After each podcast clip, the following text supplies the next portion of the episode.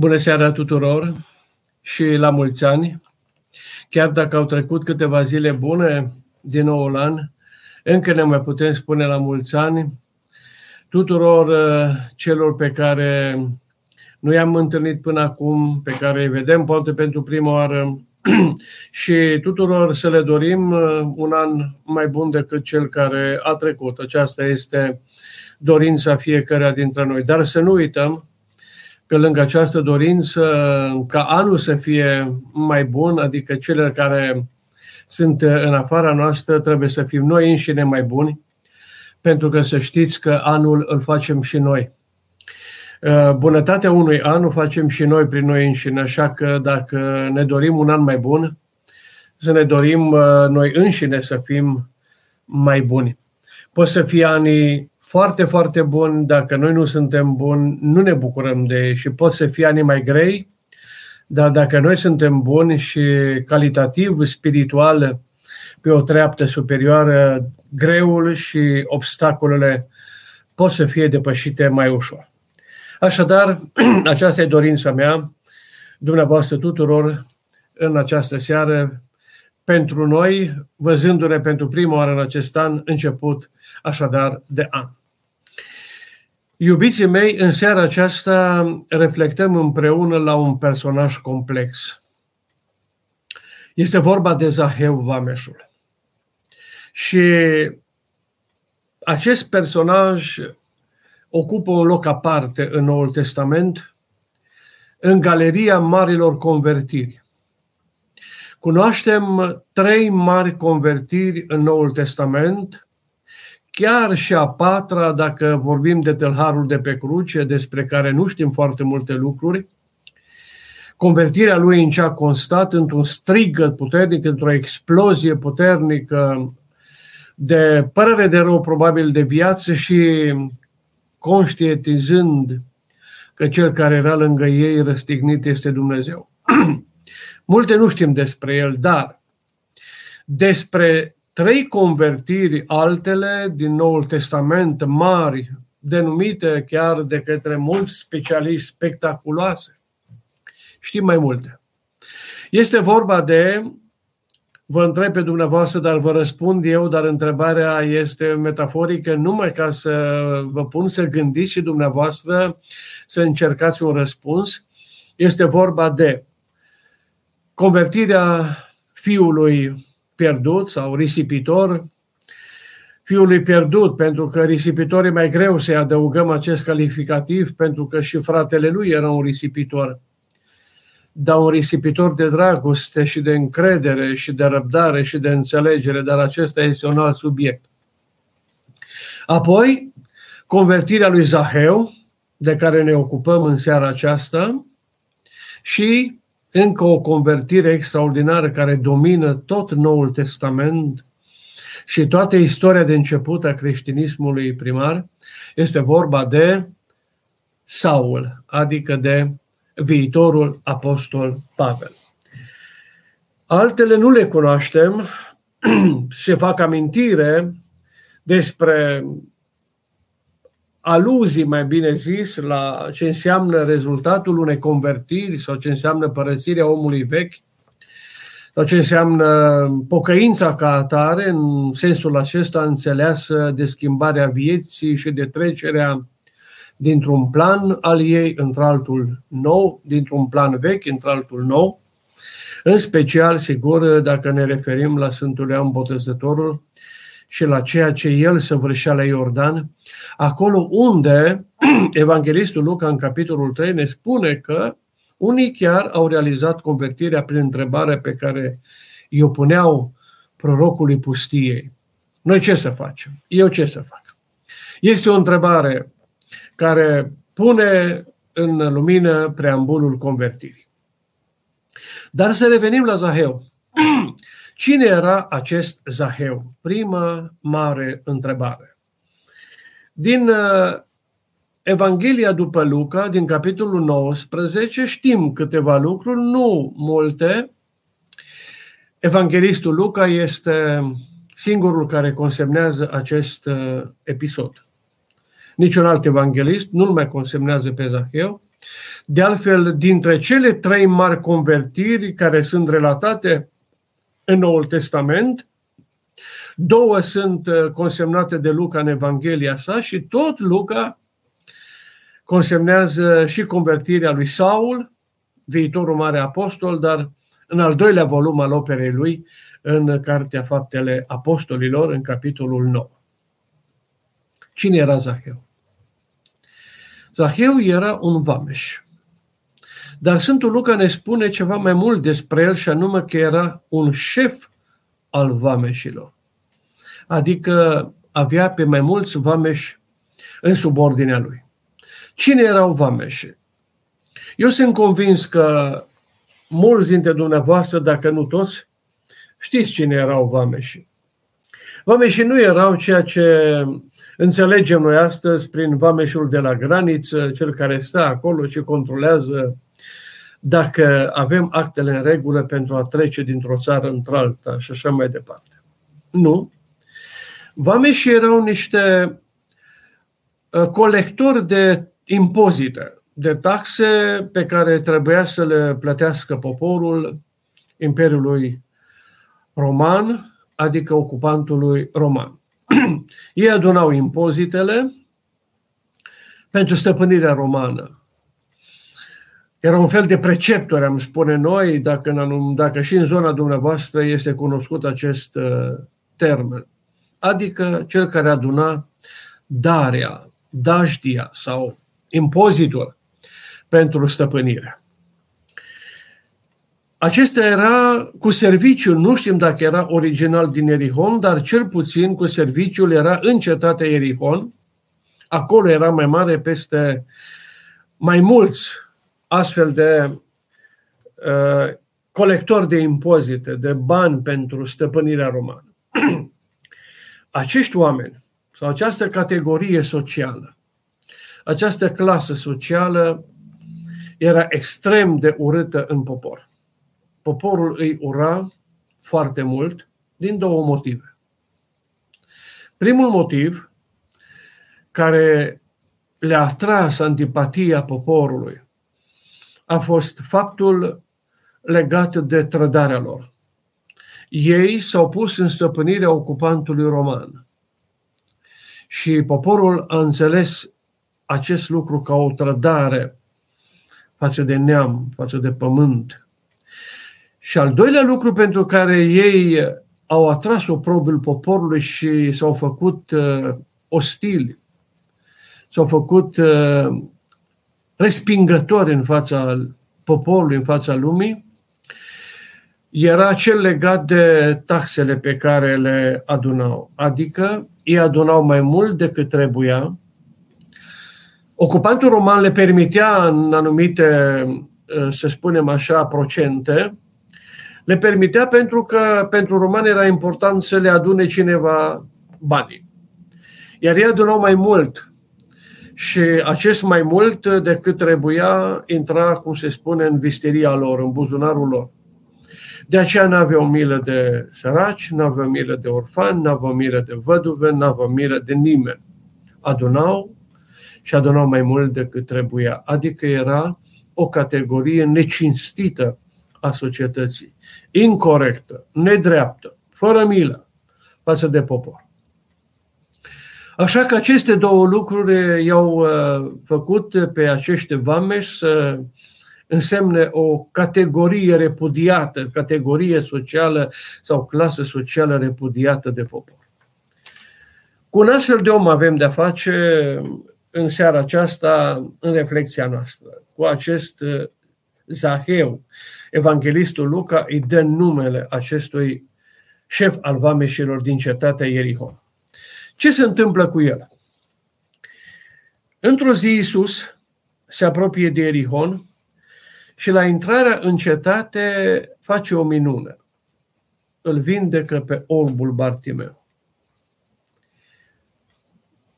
Trecând prin cetate, mulțimea îl înconjura, iar acest om, acest mai mare al vameșilor, Evanghelistul Luca ne spune că era preocupat să-l vadă pe Isus. cu siguranță auzit de el. Nu știm dacă l-a cunoscut, puțin probabil, nici el pe Isus, că altfel nu ne explicăm de ce voia să-l vadă pe Isus. Nici dacă a intrat în vreo relație cu Isus, uh, în ceea ce însemna, de fapt, uh, autoritatea funcției lui, pentru că altfel i-ar fi fost cunoscut și s-ar fi dus direct la Isus. Și nu știm nici dacă Isus îl cunoștea pe el. Pentru că dacă l-ar fi cunoscut, sigur că din relatarea evanghelistului Luca am fi înțeles și am, am avea mai multe detalii decât cele pe care le avem și o să le vedem. Așadar, pornim de la presupunerea, care este importantă, că nici el nu-l cunoștea pe Isus și nici Isus nu l-a cunoscut pe el. Ce face acest om? Evanghelistul uh, Luca ne spune că era un om mic de statură. Mulțimea îl înconjura pe Isus. Oamenii se îmbulzeau în jurul lui și s-a gândit cum să-l văd eu pe acest Isus. Nu pot să-l văd de mulțime, să mă postez în fața mulțimii nu pot, pentru că aș risca să strige mulțimea de oameni la mine, de altfel sunt un antipatic lor, nu mă pot expune, se va fi gândit el. Și atunci alege o soluție foarte interesantă, foarte curioasă. S-a gândit să se urce într-un, într-un copac de pe marginea drumului.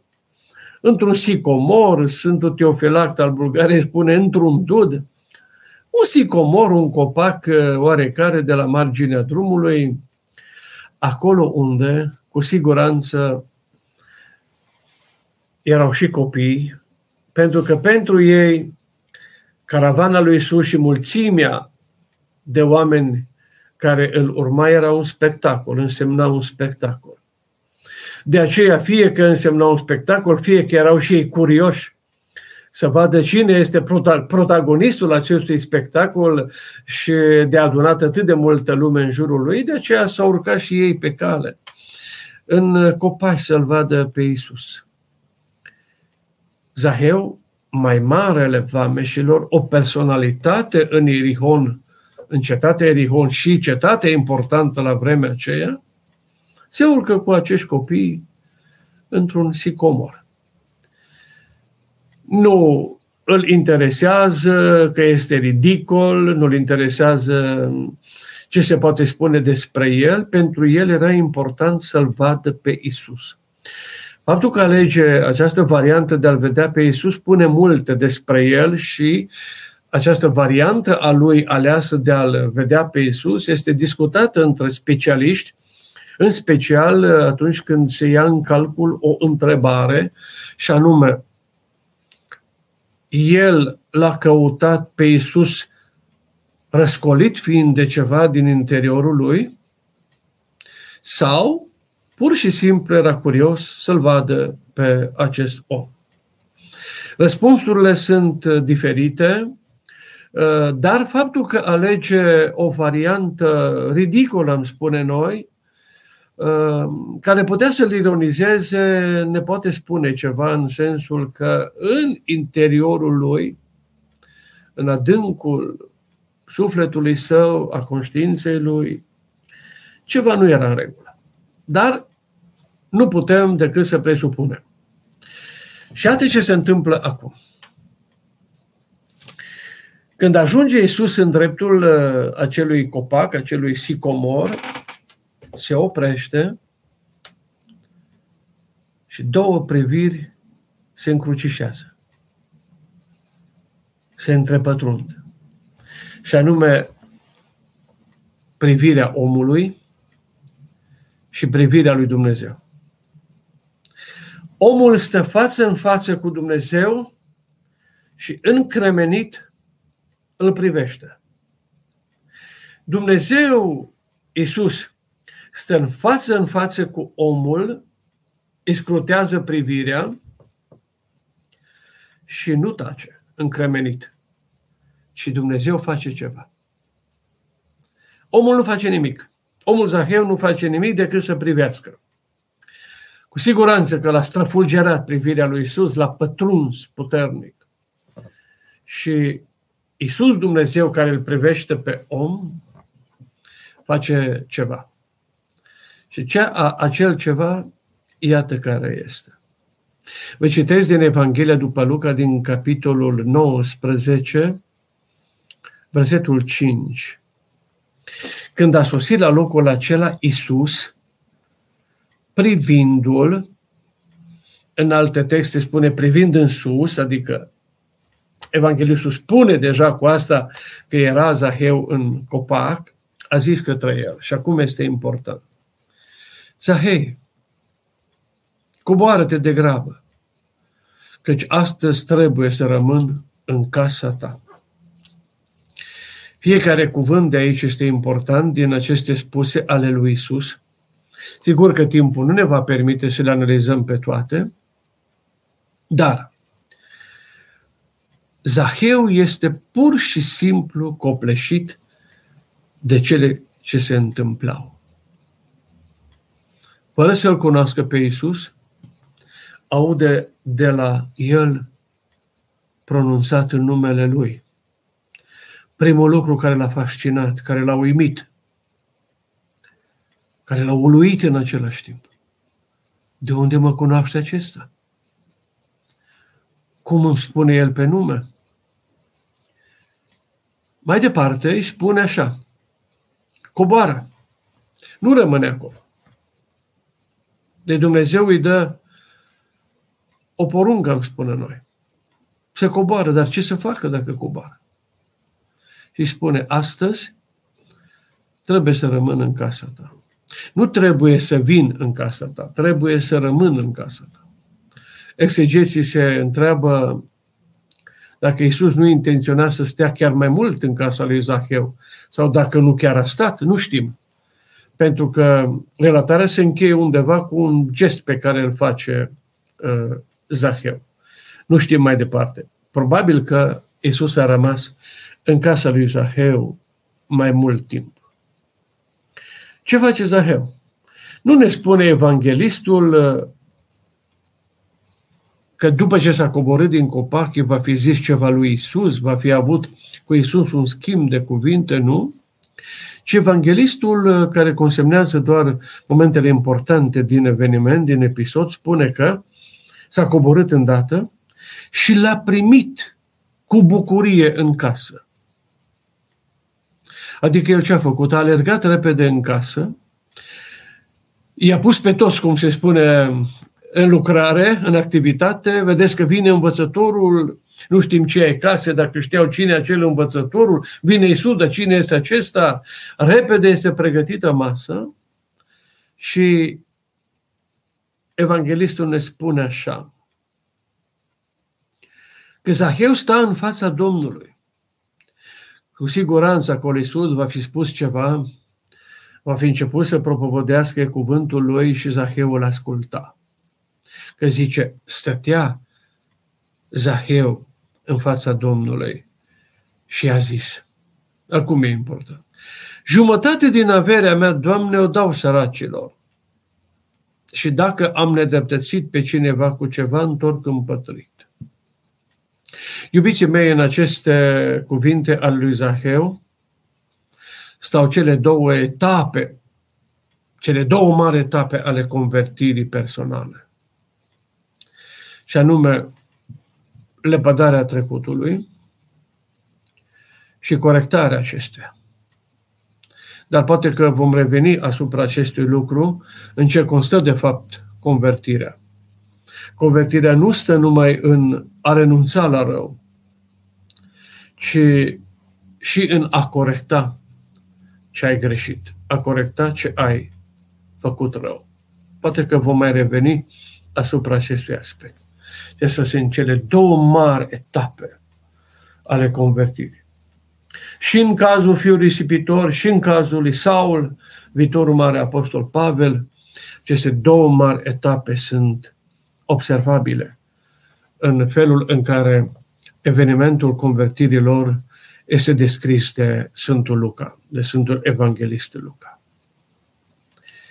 Și atunci, în fața acestor cuvinte ale lui Zaheu, Iisus spune așa, astăzi s-a făcut mântuire casei acesteia. Ce ne surprinde aici? De ce nu i-a spus că era vorba de Zaheu? Cu Zaheu discuta. Zaheu l-a interceptat pe Mântuitorul Hristos, Zaheu l-a interpelat, Zaheu l-a provocat în cuvânt. Doamne, iată ce fac, jumătate din averea mea o împart acum și apoi trec la uh, îndreptățirea, la întoarcerea răului făcut celor pe care i-am năpăstuit.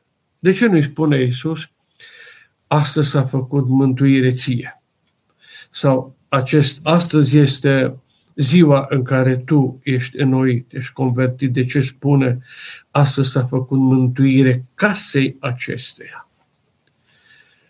Am pus uh, întrebarea doar spre reflexie, vom reveni uh, asupra ei. Și conclu- uh, episodul se încheie cu o concluzie. Că și fiul omului a venit să caute și să mântuiască pe cel pierdut. De concluzia lui Isus. Dragii mei, acesta este episodul, pe scurt relatat, acesta este evenimentul din jurul personajului Zaheu. Haideți să reflectăm puțin la câteva întrebări.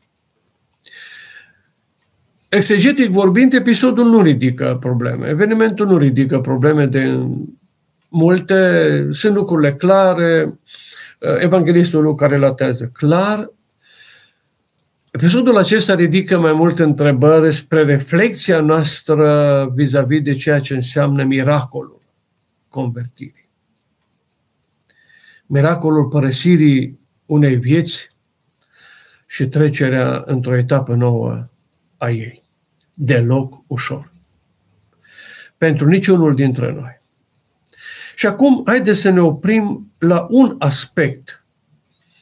Cel pe care l-am subliniat oarecum legat de cele două priviri care se întrepătrund. Privirea omului care stă încremenit în fața lui Dumnezeu și privirea lui Dumnezeu spre om. Haideți să vedem ce se întâmplă în momentul acesta. Pe scurt am anticipat. Omul de cele mai multe ori în, în momentul în care crede că îl, prim, îl privește pe Dumnezeu, rămâne înmărmurit, nu și Dumnezeu. Deci, iubiții mei, ca privirea noastră, ca privirea mea, ca privirea ta, să se întrepătrunde cu privirea lui Dumnezeu, să se încrucișeze cu privirea lui Dumnezeu, mai întâi omul trebuie să facă ceva. Să fie interesat de Dumnezeu, să-L preocupe Dumnezeu, să vrea să-L caute, și numai să-l vadă. Chiar dacă nu înțelege multe. Deci ca privirea ta să se întâlnească cu privirea lui Dumnezeu, tu trebuie să faci primul pas căutând să te întâlnești cu această privire. Zaheu căuta să-l vadă pe Isus. Nu spune evanghelistul căuta să-l întâlnească pe Isus, căuta să-i vorbească lui Isus, căuta de să aibă un dialog cu Isus, nu. Spunea să-l, să-l vadă. Să vadă cine este Isus, cum arată Isus. Apoi, când omul face acest pas, face și Dumnezeu următorul spre el, în sensul că și Dumnezeu își întâlnește privirea lui cu a omului. Și acum Dumnezeu, când s-a întâlnit cu privirea ta și a mea, cu privirea păcătosului, face mai mult. Dumnezeu face totul. Dumnezeu nu stă uitându-se numai. Dumnezeu nu stă încremenit, nu stă admirând numai. Dumnezeu face ceva mai mult. Și ce anume? Te invită. Te invită pe tine, culmea, să-i fii partener de dialog. Sau altfel spus, se invită la tine. Se invită în casa ta. Și nu spune mâine sau poi mâine sau peste o lună, ci spune astăzi. Dovadă că întâlnirea cu Dumnezeu, Dumnezeu nu programează.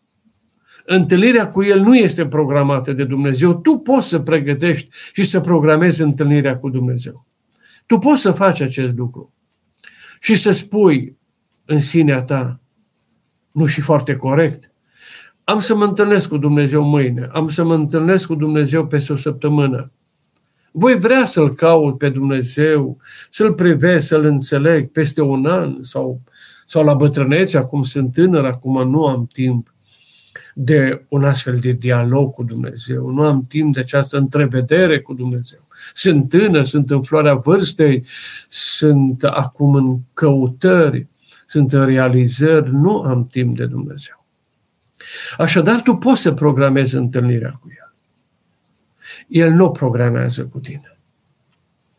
El accepte să intre în dialog cu tine, El ți se invită să, să îl accepti ca oaspete, să intre în casa ta, nu numai să stea de vorbă, atenție la acest lucru.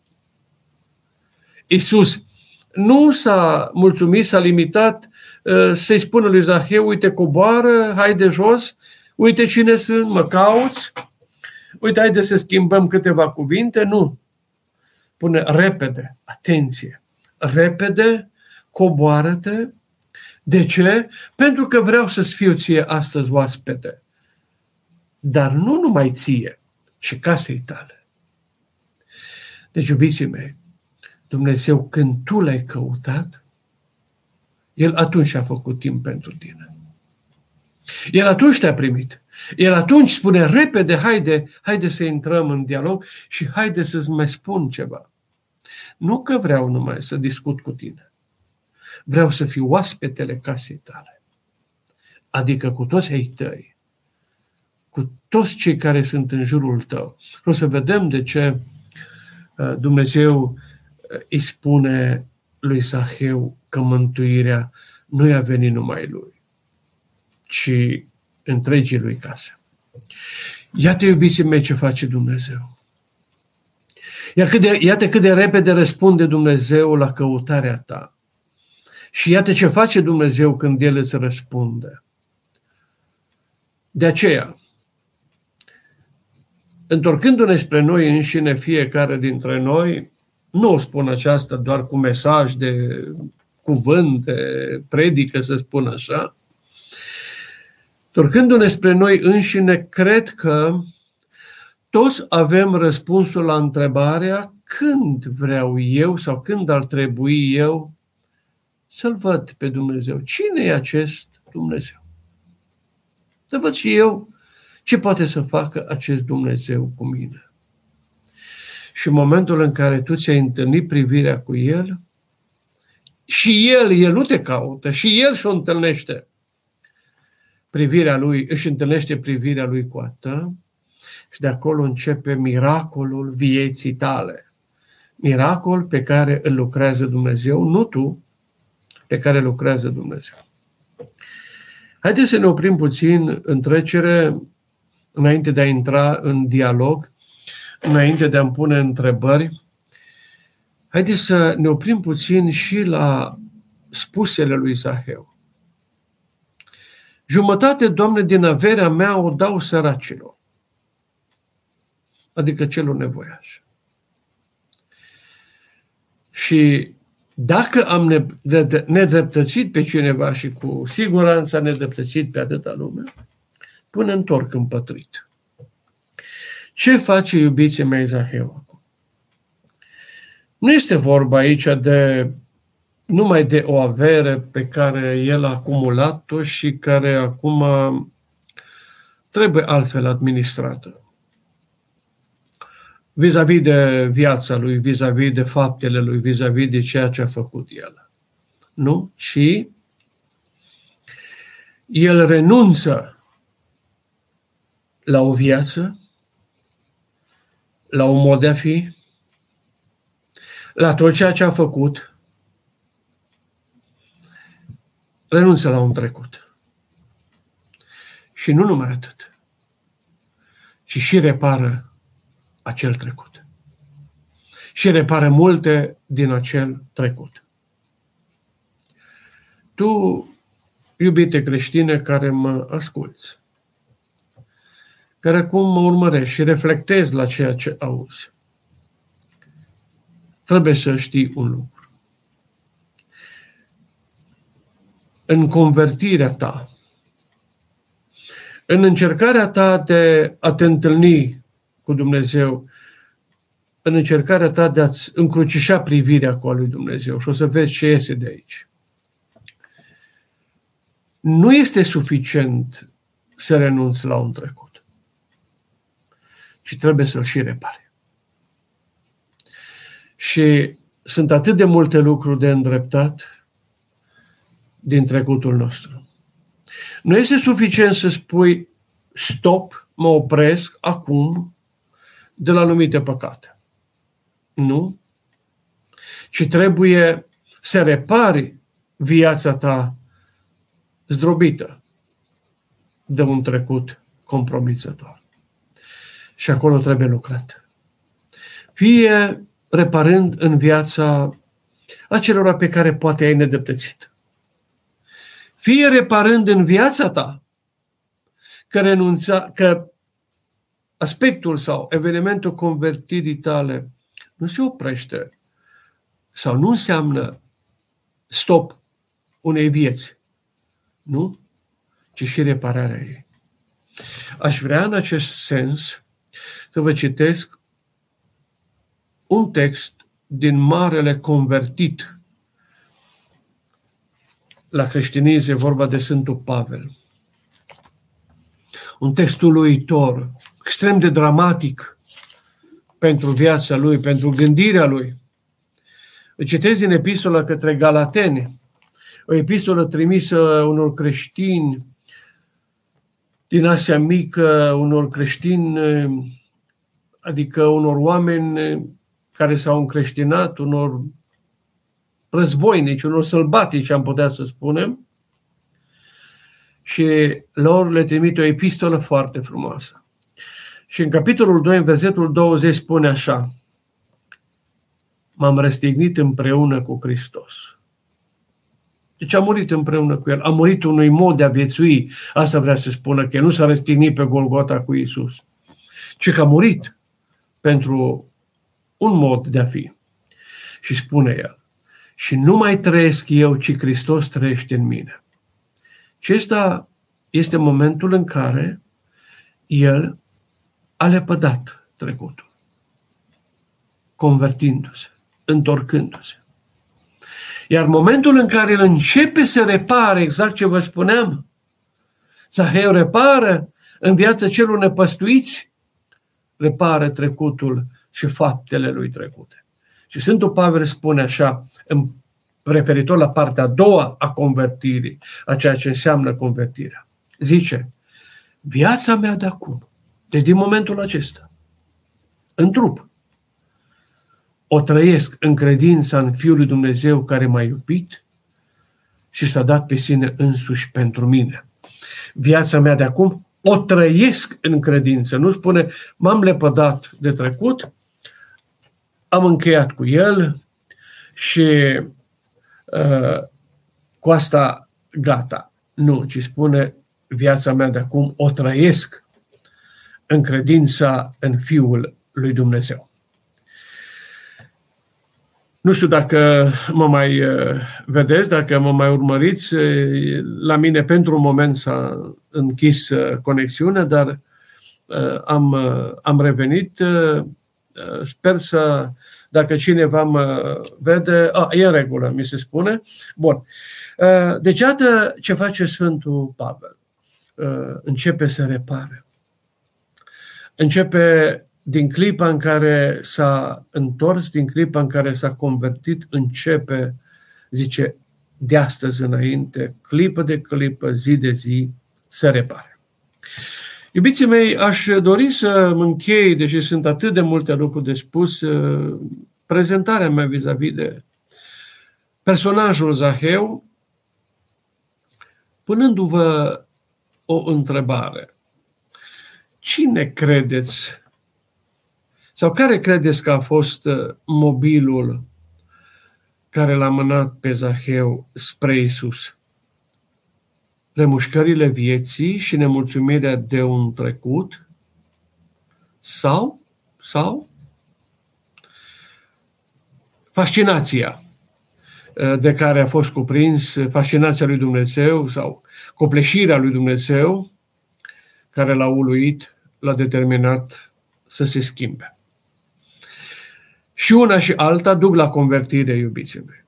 Așa că, ca mesaj al expunerii din seara aceasta pe care ați auzit-o, apoi trecem la întrebări, este să reflectăm la această întrebare, să încercăm să găsim un răspuns și vom vedea că și trecutul plâns, conștientizat și faptul de a fi copleșit de Dumnezeu pot să ducă la căință.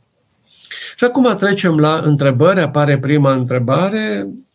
Domnul Dan mă întreabă, Părinte, cum putem să ne desprindem de mulțime și să privim direct la Hristos noi, cei care trăim în oraș? Cu agitația dimineții, cu sarcinile de la serviciu și toate celelalte, cum putem să-L întrezărim pe Hristos pentru toate acestea, printre toate acestea, precum Zaheu? Aș vrea să vă spun întrebarea foarte bună. Aș vrea să vă spun că întâlnirea noastră cu Dumnezeu nu este într-un sicomor acum, într-un dud, într-un copac de pe marginea drumului. Copacul acesta, sicomorul acesta din episodul Zaheu, faptul că Zaheu s-a urcat în el, are o semnificație profund spirituală, într-un simbolism spiritual, și anume, pe Dumnezeu nu-L poți vedea din obișnuitul, din prozaicul cotidian, trebuie să te ridici mai presus de tine. Dar nu pe o înălțime, ci pe înălțimea sufletului tău. Și atunci, la întrebarea foarte practică, foarte directă pe care mi-o puneți, în agitația dimineții, în sarcinile de la serviciu, toate celelalte, știți cum putem să-L întrezărim pe Hristos? ridicându-ne mai presus de ele. Și cum ne putem ridica mai presus de ele? Dimineața în agitația ei, în drum spre mașină, spre garaj, spre trulebuz, spre tramvai și așa mai departe. Și spunem, într-o clipă de reflexie, îți mulțumesc. Iisuse, Doamne Dumnezeule, Maică Sfântă, Îngerule Păzitor, îți mulțumesc că văd din nou lumea, că văd din nou soarele, că mi-am văzut părinții, că mi-am văzut copiii și așa mai departe. Acesta este un moment, domnul Dan, în care ne ridicăm mai presus de noi. În sensul că acest prozaic cotidian al dimineții rămâne acolo, cu cafeaua, cu îmbrăcarea, cu mergerea spre mașină, dar noi ne-am ridicat mai presus gândindu-ne într-o clipă de mulțumire la Isus cel căruia îi datorăm că ne revedem. Și apoi la serviciu. Lucrând, ne facem datorii acolo. Nu ne cere Dumnezeu să părăsim toate actele care le avem în față la serviciu, uh, să nu lucrăm, să stăm pasivi, pentru că atunci să răcim. Nu, nu despre asta este vorba. Ci știți cum îl poți zări pe Iisus? Prin printre multitudinea de hârtii pe care le ai pe biroul tău, printre multitudinea de scule cu care lucrezi, printre multitudinea de probleme pe care le ai. Mulțumindu-i și spunându-i, Doamne, îți mulțumesc și sunt satisfăcut că Tu, că Tu mi-ai dat ocazia aceasta, posibilitatea aceasta, șansa aceasta, ca să-mi câștig eu pâinea, nu să o primesc pe un pat bolnav, de la altcineva. Și că îți mulțumesc că pot să lucrez cu harul tău. Că dacă ești dascăl, să îi spui, poți să lucrezi cu harul tău învățând și luminând copii. Dacă ești medic, poți să lucrezi cu harul tău vindecând bolnav. Dacă ești simplu muncitor, nu e nimic în asta uh, uh, peorativ, uh, Îți mulțumesc că poți să lucrezi cu harul tău, că mi-a dat putere să lucrez. Să țin ciocanul în mână, să țin barosul în mână, să țin picamărul în mână, să țin lopata în mână și așa mai departe. Să fiu înțelegător că totul ți se datorează ție. Aceasta este ridicarea noastră, Domnul, da? Din prozaicul cotidian spre Hristos, precum Zaheu.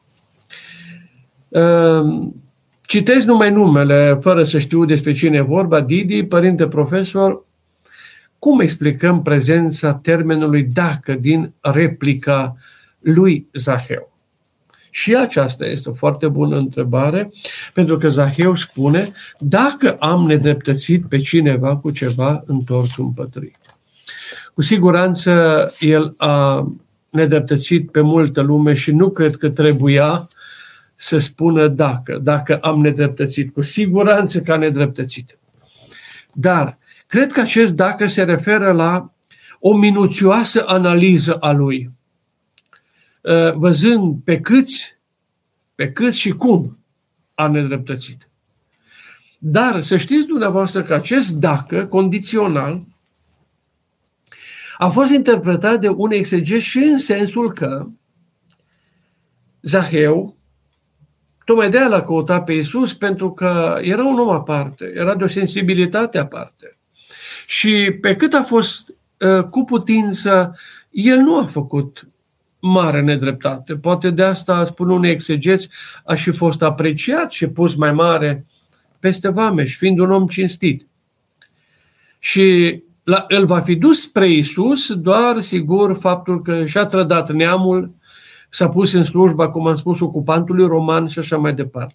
Deci acest dacă se referă fie la partea primă pe care am enunțat-o de reflexie, fie la posibila Uh, condiție corectă uh, a lui Zaheu, în sensul de a nu fi nedreptățit pe cineva sau uh, de a nu fi exploatat pe cineva, de a nu fi înșelat pe cineva conștient. Și el spune, am să-mi analizez trecutul, am să-mi analizez faptele, deși n-am vrut pe nimeni să ne dreptățesc, n-am vrut să fac ce fac ceilalți vameși, și atunci o să văd că dacă am făcut totuși, fără să realizez, o să întorc împătrit. Acestea ar fi eh, cele două, eh, cele două eh, posibile, să spunem, răspunsul la întrebarea dumneavoastră. Ioana mă întreabă. Profesia lui Zaheu în sine era necesară. Trebuia să o exercite ca pe o îndeletnicire administrativă firească.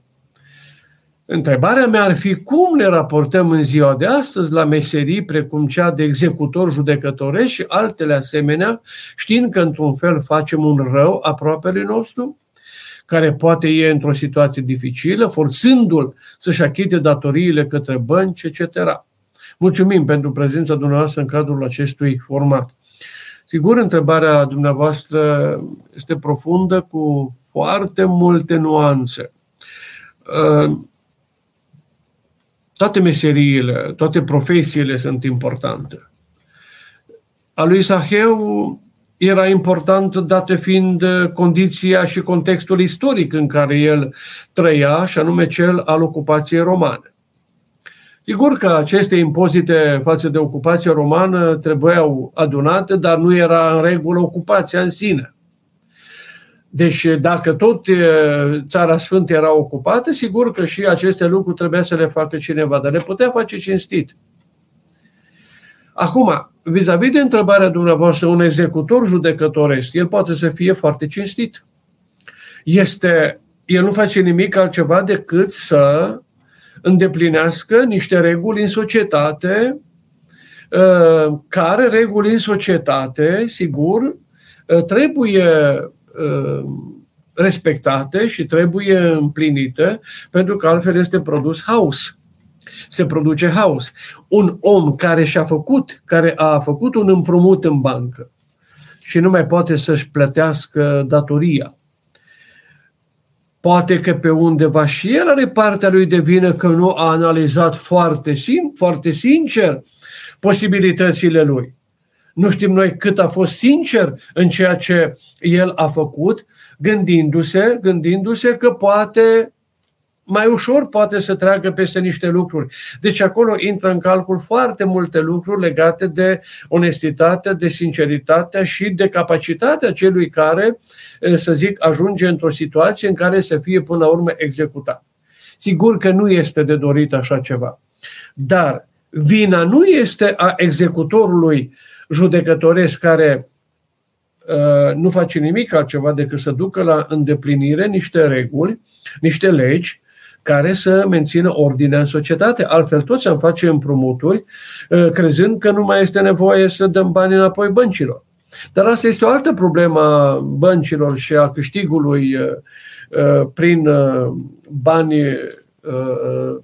cu dobândă și așa mai departe. Aceasta este o altă problemă creștină.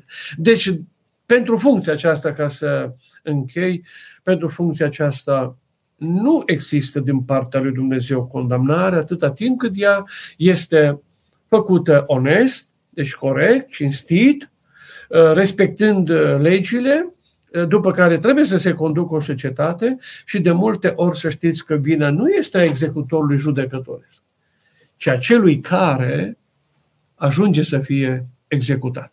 Dar, încă o dată, e o problemă importantă și cu multe nuanțe în răspunsul la întrebarea aceasta. Eu am încercat doar într-o sinteză să uh, pun problema pe care cu siguranță o intuiți că este mai nuanțată. Mihai întreabă, cineva care nu are nicio idee despre cuvântul lui Dumnezeu, când aude că Hristos s-a oprit și l-a văzut pe Zaheu în copac, va spune că așa a fost sortit. Dar oare chiar a fost la întâmplare? Așadar se pune întrebarea, există soartă? Nu, nici vorbă de uh, soartă în cazul uh, lui Zaheu. Zaheu, în mod deliberat, îl caută pe Isus. Nu i-a poruncit nimeni să-l caute, nu l-a sfătuit nimeni să facă acest lucru, nu l-a obligat nimeni să facă acest lucru, el se duce deliberat să-l vadă pe Isus. Isus ca Dumnezeu care vede și cunoaște totul, se oprește în fața lui, pentru că iată l-a căutat omul și când omul te caută, nu rămâne Dumnezeu. Când omul îl caută pe Dumnezeu, Dumnezeu nu rămâne indiferent. Deci nu putem să spunem că așa a făcut, că așa a fost soarta, așa a fost destinul să se întâlnească Zaheu cu Hristos sau Hristos cu Zaheu. Nu, ci din potrivă Zaheu îl caută pe Isus și Isus răspunde la căutarea lui Zaheu. Cât privește soarta sau destinul, aș vrea doar atât să vă spun că soarta și destinul ne facem și noi sau ne facem noi în virtutea libertății noastre cu care Dumnezeu ne-a înzestrat. Cât ține însă de lucruri pe care nu le înțelegem din viața noastră și pe care noi lucruri sau enigme, mister legat de aceste lucruri, Uh, îl definim soartă sau destin și asta este o altă problemă, nu neapărat uh, că așa ne este destinul, că atunci n-am mai fi responsabil în fața lui Dumnezeu, în fața judecății universale, dacă nu suntem uh, dacă nu suntem liberi în tot ceea ce facem, atunci judecata universală nu are niciun sens, niciun sens, ori Dumnezeu nu face nimic fără sens și nu a făcut nimic fără sens. Deci, soarta sau destinul pe care noi Ehm, le numim așa, ehm, folosau, folosim aceste cuvinte ehm, de soartă și destin, să știți, acolo unde nu înțelegem multe din enigmele vieții noastre, dar acolo intervine Dumnezeu într-un mod care pe noi de multe ori ne depășește. Lumea lui Dumnezeu și realitatea lumii lui funcționează după alte legi de multe ori decât ale noastre, așa că noi numai asta numim soartă și destin, ceea ce nu putem înțelege, dar, sigur, înțelegem mâine sau mâine și atunci întrebarea este ce mai facem cu soarta sau destinul. Uh, Petrică întreabă, uh, am citit că uh, Zahiu a fost numit episcop în cezaria Palestine, deci convertirea lui a fost una profundă. Am la serviciu un coleg care s-a convertit de la evangeliști și zilnic își face rugăciune la masă, spre deosebire de noi ceilalți, ortodoxi și, ortodoxi și de mici. Cum se explică, părinte, că cei convertiți trăiesc credința mai mult, mult mai profund? Da, sigur, este o întrebare foarte importantă cu privire la primul aspect. Da, sigur, în tradiția bisericii se vorbește despre un Zaheu episcop. Acolo um, vorbim doar de istorie, vorbim doar de tradiție, noi ne referim și ne-am referit în seara aceasta doar la ceea ce spune textul sfânt, dar nu contestăm istoria și tradiția bisericii. Cât privește, la, cât privește partea a doua a intervenției dumneavoastră, în scris, da, foarte interesant. Știți, este în lumea celor care s-au convertit este trăirea noului într-o intensitate și conștiinciozitate și conștientizare în același timp, mult diferite de obișnuitul vieții noastre. Uh, acel om care a trecut uh, la ortodoxie și trăiește, trăiește astăzi frumusețile ortodoxiei cu care n-a fost obișnuit și acum le-a întâlnit, este fascinat de ele mai mult decât noi care credem că suntem obișnuiți cu ele pentru că ne-am născut în ele, dar de fapt nu le cunoaștem nici noi mai deloc. Așadar, obișnuința uh, și familiaritatea cu foarte multe lucruri ne dau falsa impresie că le cunoaștem și ne lasă mai relaxați în raportarea noastră la ele, pe când cei care ajung să trăiască ceea ce n-au văzut niciodată, n-au cunoscut niciodată și este fascinant în viața lor, sigur, trăiesc uh, la alte intensități uh, și angajament spiritual decât cei obișnuiți. Așa se explică uh, acel, sau acele gesturi ale colegului dumneavoastră. Însă nu uitați, obișnuitul nu înseamnă Uh, maturitate în el, după cum uh, nici uh, cel care a intrat pentru prima oară în legătură cu ceva ce și-a dorit și trăiește la cote maxime lucrul respectiv, nu poate fi catalogat naiv. Altă întrebare. Părinte, stăm la rând în trafic și respectăm regulile sau ne facem loc pentru Zaheu? ca să ajungem la timp undeva. Dacă Zaheu nu se urca în copac, nu-l întâlnea privirea lui Dumnezeu. Da, asta am spus și eu, aveți dreptate. Ehm, Dumnezeu ehm, te poate găsi oriunde. Dumnezeu îl putea găsi, Isus îl putea găsi pe Zaheu acolo, la vama lui, la biroul lui modest ehm, și putea merge pe acolo. Dar el, el îți răspunde când tu îl cauți. Deci și în trafic, Ehm, acolo unde stăm la semafor, unde stăm ehm, zeci de minute în șir, așteptând să ne întoarcem acasă sau să mergem la serviciu, în loc să ne enervăm, în loc să claxonăm, să stăm să ne gândim uh, cum aș putea să mă ridic mai presus de traficul acesta și să mă gândesc că este ceva mai frumos și mai spectaculos în ceea ce înseamnă pentru mine acum viața și anume că exist, că sunt într-o mașină, că pot să o conduc, că mă întrez spre familie, că mă întorc acasă sau mă duc la serviciu și asta e mai important decât traficul. Sau să claxonăm uh, noi a 40-a mașină la un stop Uh, când 39 din fața noastră nu se duc. Eu eram odată în București și cu cineva și eram a 5 a 6 mașină la un stop, nu se mergea sigur, deși era verde, verde dar nu știm noi a 5 a 6 mașină ce s-a întâmplat acolo.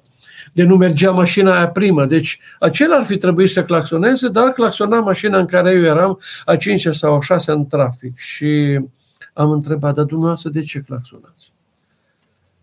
Pentru că noi nu vedem ce se întâmplă acolo. Deci trebuie cinci din fața noastră să claxoneze și abia apoi noi, dacă nu rezolvă ei problema. Răspunsul a fost, a, așa este la noi aici. Dacă așa este la noi aici, nu-l vom putea vedea pe Zaheu, că ne oprim la claxon.